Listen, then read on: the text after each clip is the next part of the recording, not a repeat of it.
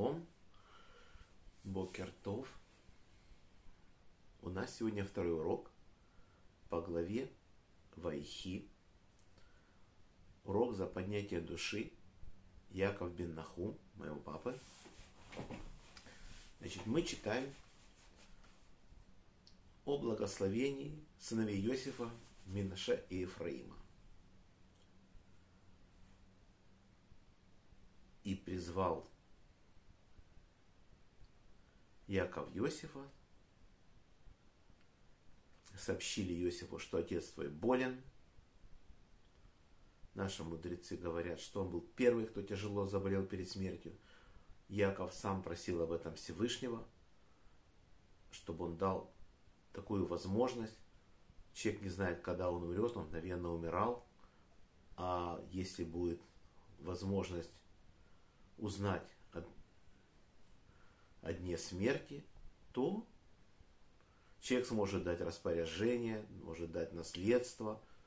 Нужно выполнить все распоряжения Торы. Отец при жизни должен дать двойную долю первенцу. И поэтому Всевышний говорит, ты хорошее просишь и дал. Яков благословляет сыновей Иосифа, Минаша и Ефраима и ставит с правой стороны Ефраима, а с левой стороны Минаше, ложит руки им на головы.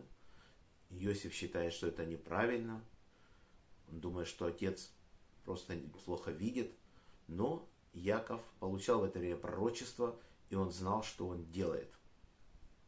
И теперь давайте посмотрим, что же произошло дальше. Вот мы смотрим просто текст Торы. Одна книга называется вот Брешит, другая книга называется Бамидбар. Мы смотрим как это работает.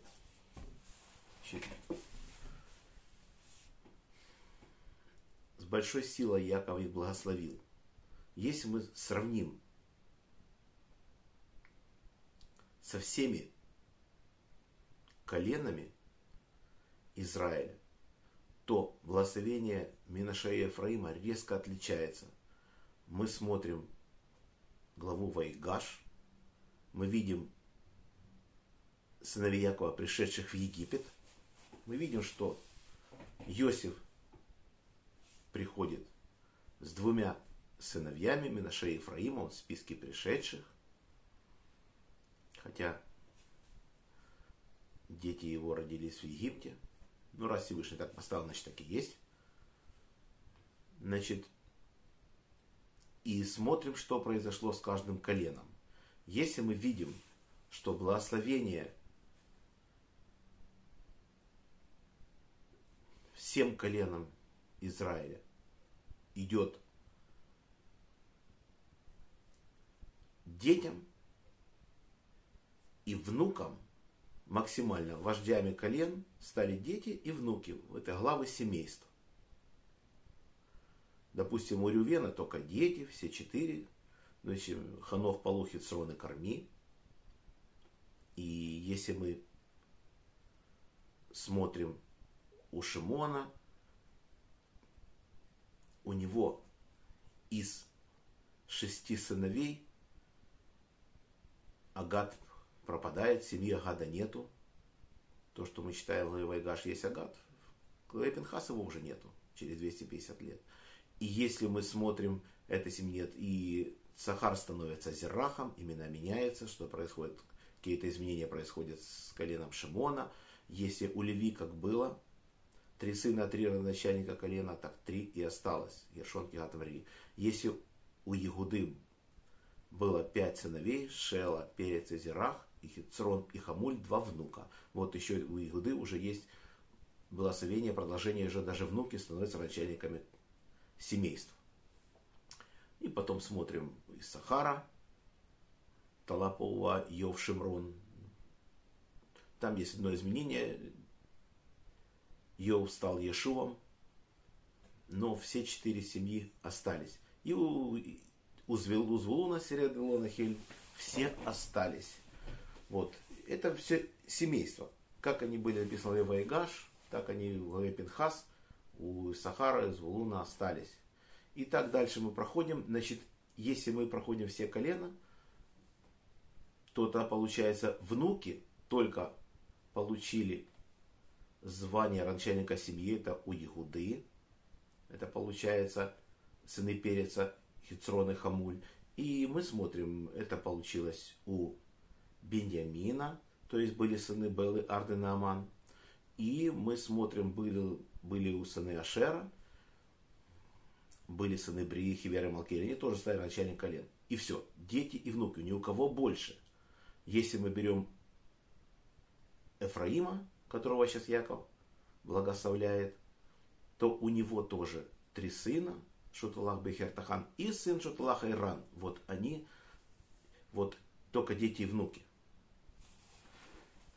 Но если мы посмотрим на Менаше, то здесь сразу видно, какая сильная браха. То есть Минаше, сын Иосифа, один. Минаше родил Махира. Вот Махира, семейство Махира. Вот уже внуки.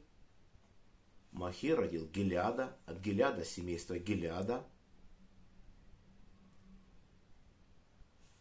И потом, мало того, что мы смотрим и дальше, то есть, получается, правнук уже является Гилиад, а праправнуки, шесть правнуков стали начальниками семей. Езер, Хилек, Асрель, Шехем, Шмида и Хефер. И на этом даже не заканчивается. Потом написано, Хефер родил Славхада, а у Славхада дочери. И перечислены их имена. Махлана, Ахагла, Милька и Терца. Они не раз в Торе, по-моему, три раза перечислены в Торе. Что это такое вообще? Какая браха огромная. Мало того, что сам Славхат, по словам Раби Акива, это тот человек, который собирал хворост в субботу. Наши мудрецы говорят, он такой праведник был, что решил отдать свою жизнь, чтобы мы не нарушали заповеди, чтобы мы видели, что происходит с тем человеком, который дерзко нарушает субботу. Он собирал хворост в субботу, у всех на глазах и приходил к каждому колену и собирал при них, все ему говорили, что ты делаешь, сегодня суббота. И так он отдал, пока его судили, Всевышний сказал, он заработал смертную казнь. Маша не знал, что с ним делать в такой ситуации. И потом Маше не знает, что делать с дочерьми Славхада. То есть праведницы невероятные. Им уже по 40 лет они замуж не выходят. Потом, они имели право выходить замуж, все хорошо, но они не выходят. Почему они не выходят? Потому что они знают, что у них нет брата. У Салхада не было сыновей, только дочери. И если нет брата, то земля ихнего и отца перейдет к их мужьям. Если муж не из колена Минаше, то земля теряется. И Маше тоже не знает, что ему делать. Он спрашивает у Всевышнего, Всевышний отвечает, что справедливо, говорят дочери Салхада. То есть они добились того, что Всевышний четко Маше объяснил закон, что земля не должна переходить от колена к колену, и выходить замуж теперь они должны только за представителей своего колена. И написано, и стали дочери Славхада с женами сыновей дядей своих. Вот так. Они выполнили, вышли за своих двоюродных братьев замуж. Вот так вот. Вот такое, такое большое благословение получил Иосиф. Не все, конечно, из его внуков стали родоначальниками, главами семей. Потому что мы видим, что они тоже были, потому что написано, видел Иосиф у Ефраима детей до третьего рода. Также сыновья сына Махира, сына Менаше были взлеяны на коленях Иосифа. То есть получается, сыновья Махира, мы знаем одного, который стал родоначальником семьи. Значит, у него еще были братья, о которых Тора нам не пишет, имена не называет. и, допустим, по словам, что стали дочери Славхада женами сыновей дяди своих, мы видим, что у Славхада тоже были братья, которых Тора нам не называет. Вот так вот. Все на сегодня. Всем всего самого наилучшего. До новых встреч. Это был второй урок.